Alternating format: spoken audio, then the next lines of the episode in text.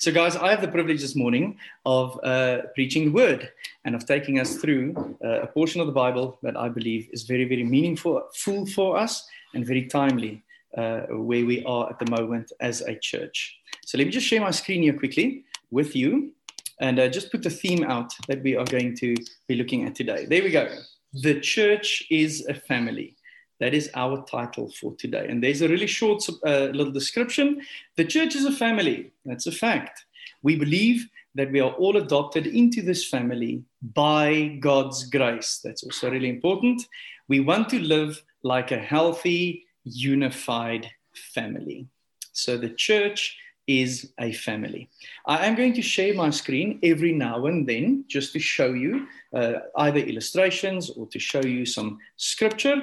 But while I'm actually not talking about something that is on a slide, I shall stop sharing my screen. So you guys will have to navigate with me from Zoom to PowerPoint and then from PowerPoint back to Zoom.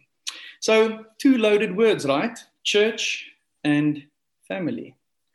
And I think the church is a family is also a loaded phrase because these two words have such a wide variety of meaning in this time that we live in. Now, here's what I want you to know this morning this is something that we do believe in as a church.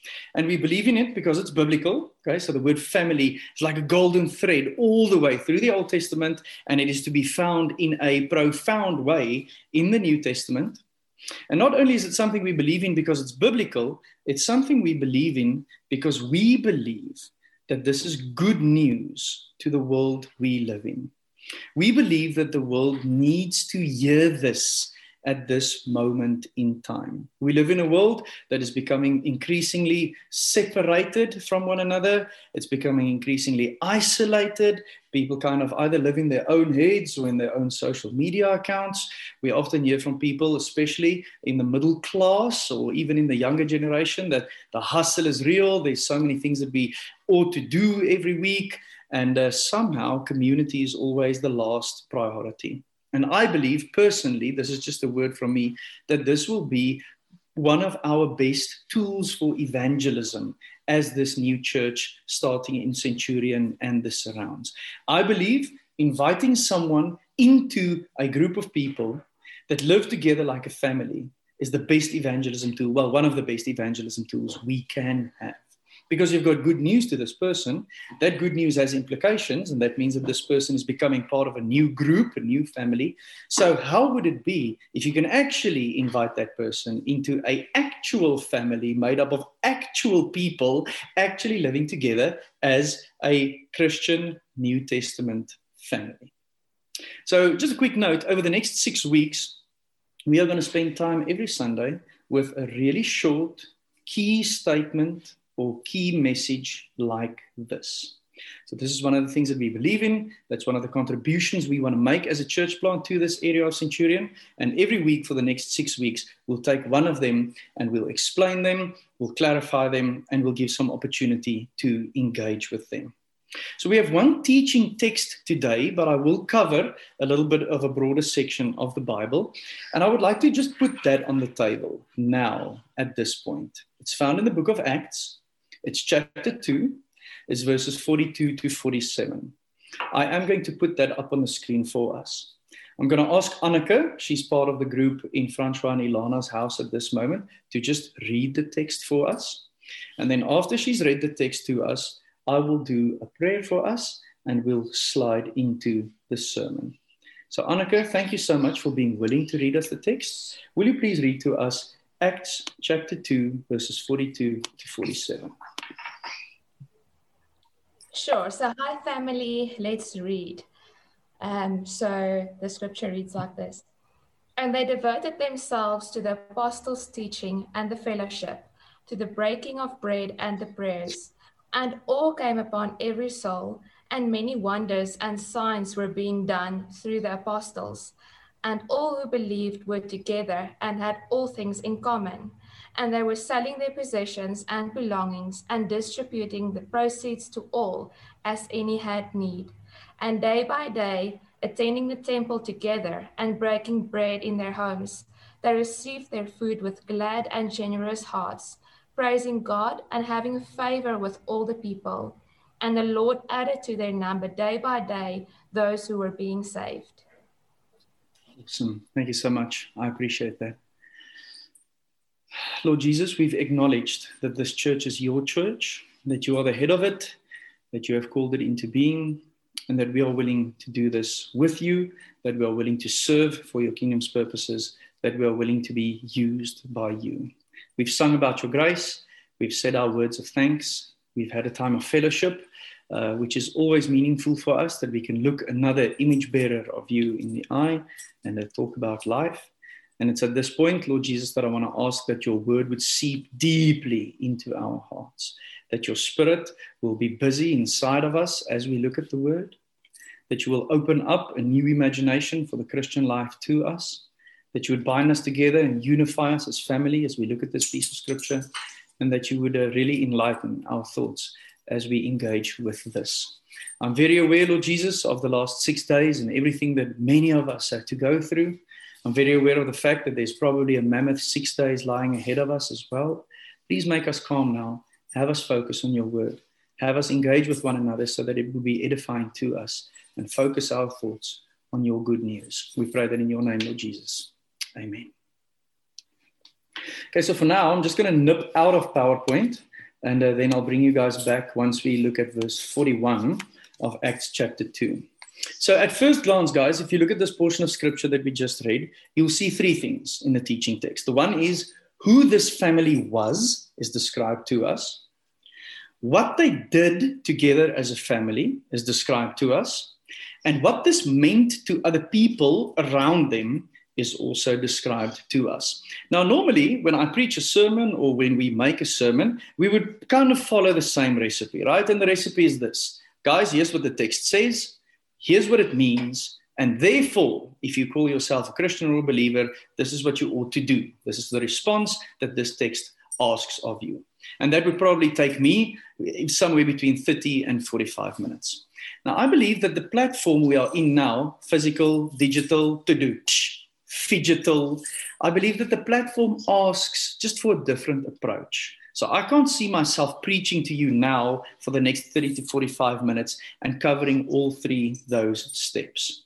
I did do deep study of this piece of scripture, and I do have um, a good understanding of the text. But I would actually like us to engage around this and specifically to speak about what it is that this text asks of us what it is that, or, or in which way does this text actually apply to us. Okay?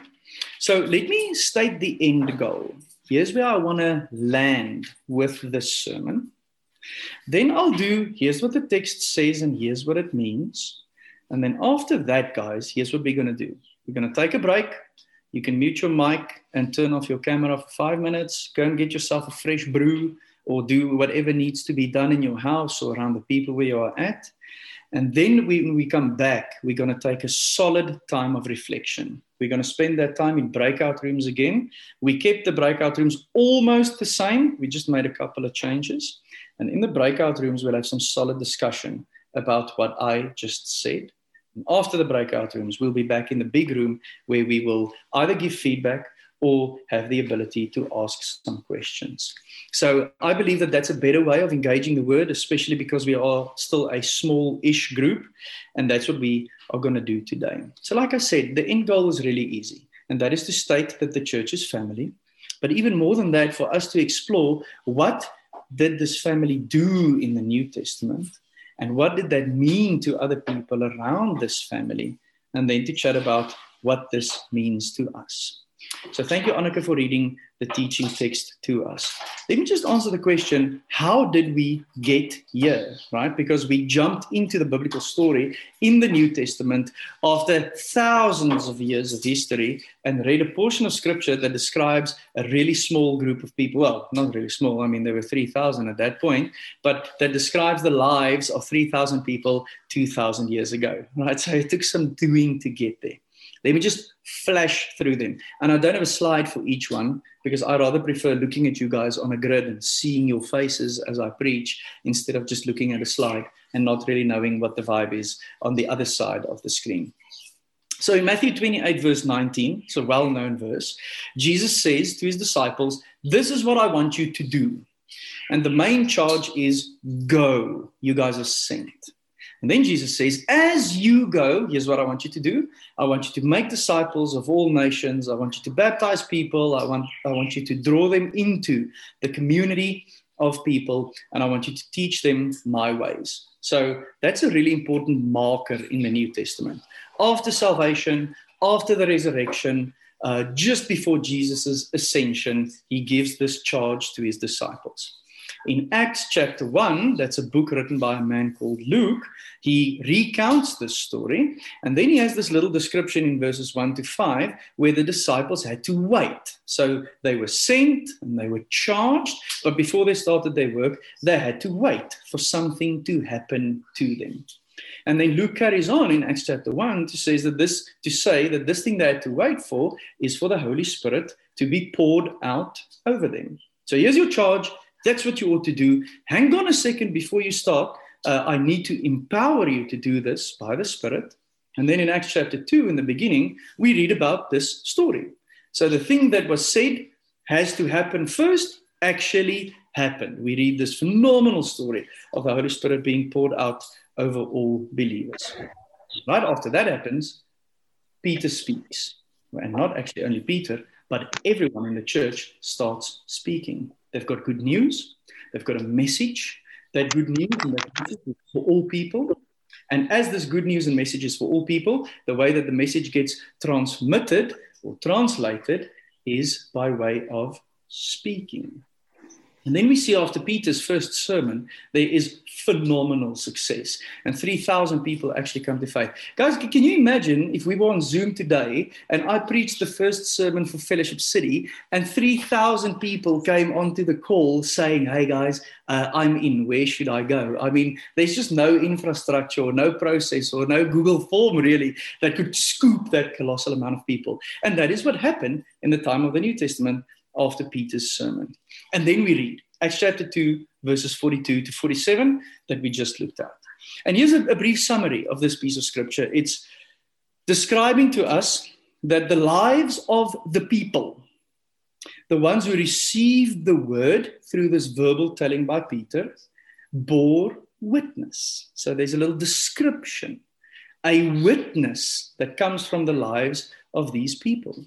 And what we see, in short, in this portion of scripture, is that they adopted new rhythms, they lived a common life, and it was all formed around new habits. And as the story of the New Testament continues, we also see that people actually found this bizarre. It's weird to think how people could all be part of this one colossal family and get along so well and live together in these new rhythms and practice these new habits.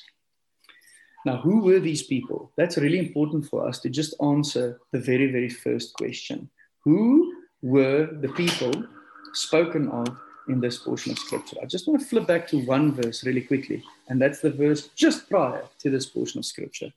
Those who received his word were baptized, and they now oh, and they were added that day about 3,000 souls. So those who received the word and those who were baptized.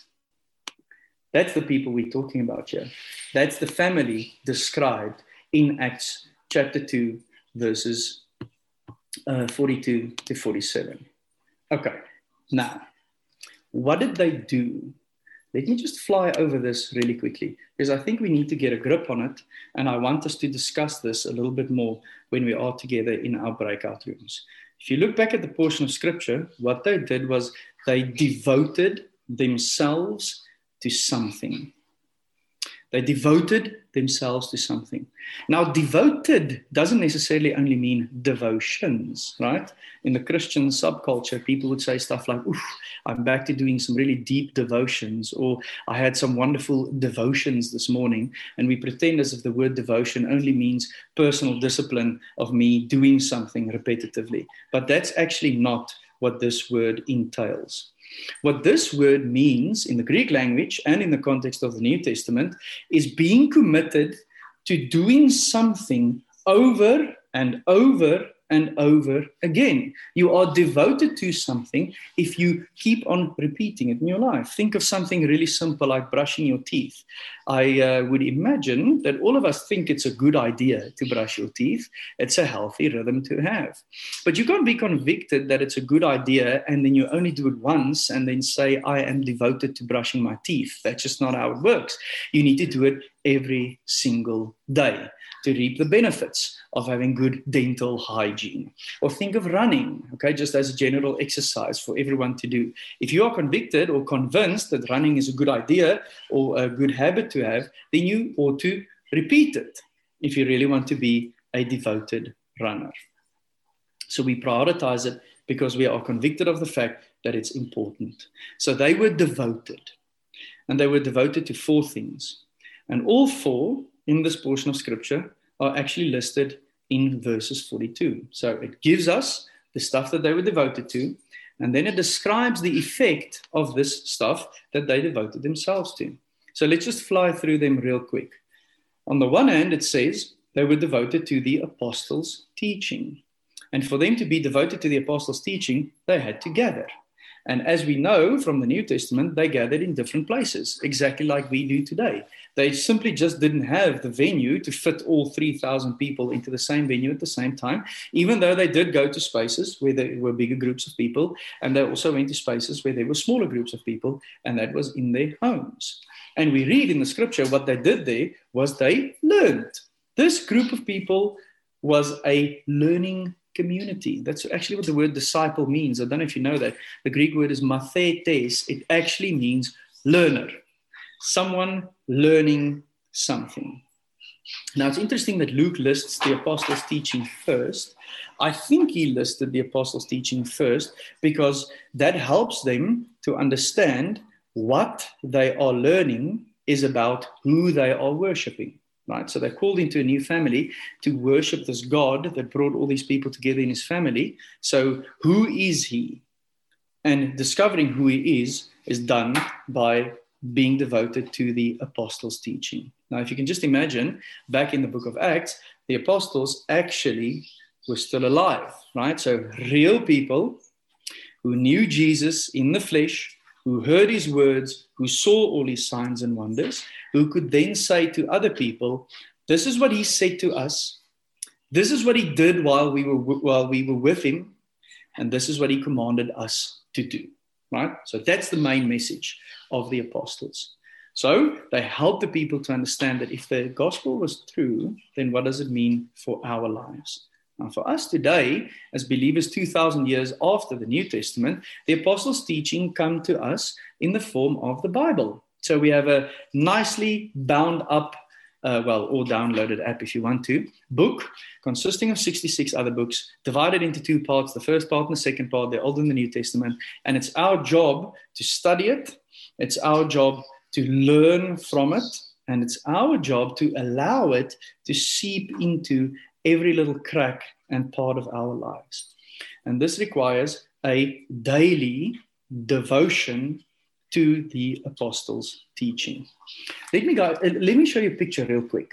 Um, so this is a picture that has got a fond memory of my younger years. So top left, you see a guy uh, ripping it up on Church Square on a skateboard. Top right, you see the probably the most well-known skateboarder in the history of the universe, and that's Tony Hawk. I mean, do you guys see the crowd of people coming to see what it's like if Tony Hawk takes on a half pipe? And then down in the middle is a picture of myself and one of my mates. And I'm joking, that's actually not me, uh, but that was me earlier in my life. I really, really loved skateboarding. Now, when I started liking skateboarding, it was like a total life overhaul, a total new imagination of what I could be like and who I could be, right? On the one hand, I was the guy top left. I mean, every single staircase you saw was a staircase that you could ollie from or do a little pop from. Every single handrail or curb I saw was something that you could either grind or slide. Anything that had an angle of like more than 10 or 15 degrees was something that you could do some big air from. And I was Tony Hawk crazy, like Tony Hawk shoes, Tony Hawk birdhouse skateboard, Tony Hawk merchandise, Tony Hawk computer games, Tony Hawk joystick, like Tony Hawk everything, even though I was actually on the level of these two gentlemen down here right? Beginner skateboarder, not actually knowing how to do it, but it changed my whole imagination for my whole life. And I prioritized skateboarding. Every single second that I could go out on my deck, I did it. Every time I achieved something like a four or a five brick air, I would add another brick, go six, go seven, go eight, go 10, until I eventually wrote off my shin. But that's a story for a different day. I actually do have the scar to show it.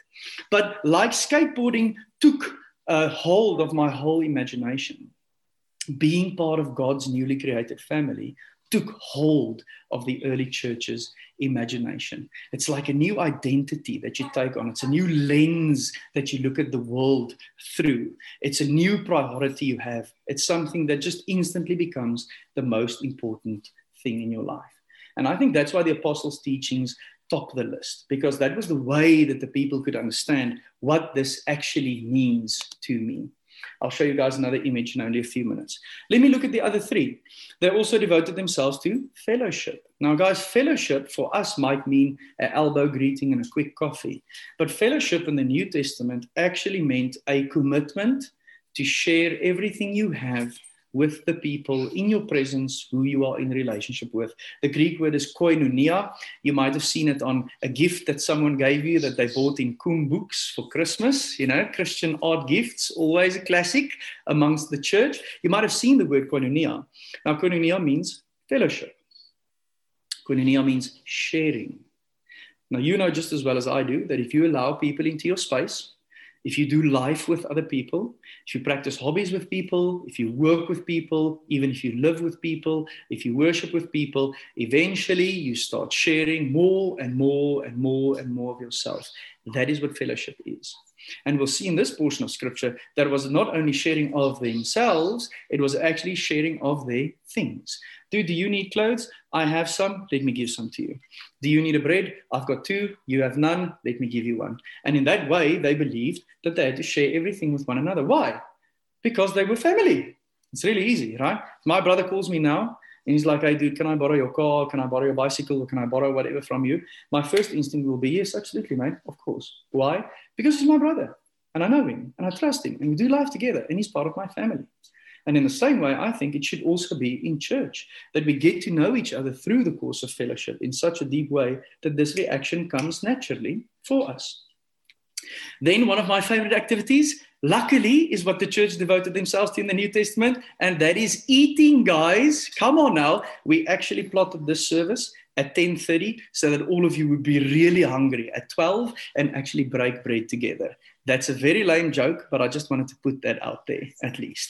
So the, they committed themselves to the breaking of bread, to actually eating together. And you guys know that once you sit down around a table and you look someone else in the eye and you start eating and you start savoring what is in front of you, you start sharing more of yourself.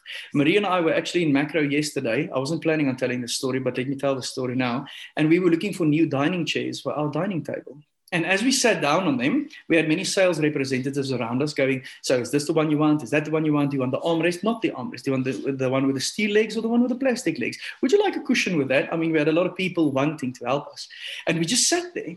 And at one point, I said to Marie, I'm just sitting because I need to imagine sitting on this chair for two and a half or three hours. And then she went, That's a really good point. And then I went, Absolutely. Because that's what happens when you sit and you scoff and you have some food, right? You linger and you linger and you linger. You guys know that moment where the little sauce that was still left on the plate actually becomes sticky and dry. That's how long you've sat there after your dinner. Like that's what they committed themselves to. They committed to breaking bread together and to having communion while they do it. So, not only having a good meal, not only having good chats, but also going, let's remember the grace of our Lord Jesus Christ. Let's remember his body being broken for us. Let's remember his blood being shed for us. We have some cause for celebration. Let's celebrate together. And the last thing they committed themselves to was the prayers. Now, at this point in the story of the book of Acts, most believers had a solid, solid Jewish background. Now, I don't know if you guys know this, but the Jewish community or the Jewish faith has a long, long, and very deep tradition of prayer, praying specific prayers at specific times with specific people in specific seasons. Why? Most Christians might react to that and go, oh, that sounds way too formal or religious. I would like to make a case to say that if your whole life is drenched in prayer, like the Jewish community's life, then you never ever lose out of sight who God is. And you never lose out of sight the experience of actually connecting with Him in a very personal way and speaking to Him. Now, if you are a growing Christian, or even a maturing Christian, a new Christian, or you might not be a Christian at all, then the way into the family of God is by taking on these practices and repeating them with other people until you understand them and until you see the growth in it. That's what this family did together. So, this family came into being through the preaching of the word. They received the word, they were baptized, they were put together, and they just started learning. And as they learned, they started being together. As they were together, they started chowing food. And as they were chowing food, they were praying. And all of a sudden, we read about a movement that started with 12 people or 120 people, if you want to, in an upper room that led to literally billions of people in this world we live in today calling themselves Christians. Because a family of people lived in this really compelling way. Now, I just want to ask the question to the screen, and that is what will happen if we have a group of people in and around Centurion doing this together? That, that's a question I have. What would happen if we have a group of people in and around Centurion doing this together? I believe that the world will be awakened here where we live to the beautiful truth of the gospel and also be awakened to God's transcultural family. That's something that Lesego described a little bit earlier. Now, you might listen to me and go, Rhino, great, dude, wonderful exposition. That sounds like stuff for the pros. Don't have time for that. I don't know if I have capacity for it. I'm only just a sinful human being. I really struggle to actually follow Jesus uh, faithfully in my own life. Let me just debunk one of the biggest lies and myths in the Christian community. And that is that you need to be a World Cup professional Christian to actually be called a disciple. That is not the truth. Let me show you a picture. So we have uh, the World Cup winning squad of uh, the last World Cup we had, which was France. There we go. I mean, these guys are top notch, best in the world, perfectly chosen, skilled in their position, and that's why they are the best team in the world at this point. You don't have to be this. No Christian has to be this to be called a disciple, and no Christian has to be this to be part of God's family. For some reason, in a churched country like South Africa, we always feel like there's higher ranker individuals and kind of low ranking individuals, right? There's the people who always seem to have it together, and there's the people who always seem to either not have anything together or who seem to live really broken lives. We can't have that distinction. In the Bible, it's simple. The moment you pledge your faith, you become a disciple. And the moment you become a disciple, you become part of God's family. And the moment you become part of God's family, you start living as family with other people, repeating these practices. So, what will we do as Fellowship City? And I'll land here and then we'll go into our breakouts. We will gather people together and we will teach them because that's what the family of God did. We will facilitate spaces for fellowship, exactly like we did today, both physical and digital, because that's what the family of God did in the New Testament. We will get people to take communion and to break bread, right? So this will be Eating Church. Welcome, guys, to Eating Church. And we will teach people how to pray and we will teach people how to worship because that's what this family of God devoted themselves to. Guys, I'm going to ask my wife, Marie, to do a prayer for us now, to just cover everything we said to, to one another, everything that was spoken about in prayer. After that, I'm just going to give you like five sentences of practical uh, logistics for the next couple of weeks. And then I'll end us off by reading a couple of verses from the book of Ephesians, and that will be us. So, love, thank you so much for praying for us. Okay. Hi, everyone. Okay, let's close our eyes. Father, thank you so much for this unbelievable privilege that we have to do church together this morning. It's not perfect, like Lisa also just said. It's not the perfect circumstances that we would have wanted, but we are here and mm. we are worshiping you and we are celebrating mm. this unbelievable journey that we have um, started. And even though it has been quite a few months and actually a few years, thank you that we are here. Thank you that we can invite people into this space and mm. share mm. your love with mm. one another. Mm. Thank you that we can do fellowship together. Uh, once again, not perfect, but we are doing it. And mm. thank you that we can do it with one another, that we can love on one another, that we can trust one another. Mm. Lord, thank you so much that we have this opportunity to be able to build your kingdom. Thank you that we are able to do so with brothers and sisters that we we know well, that we don't know well, and some that are just um, strangers that are visiting today, mm. maybe, Lord.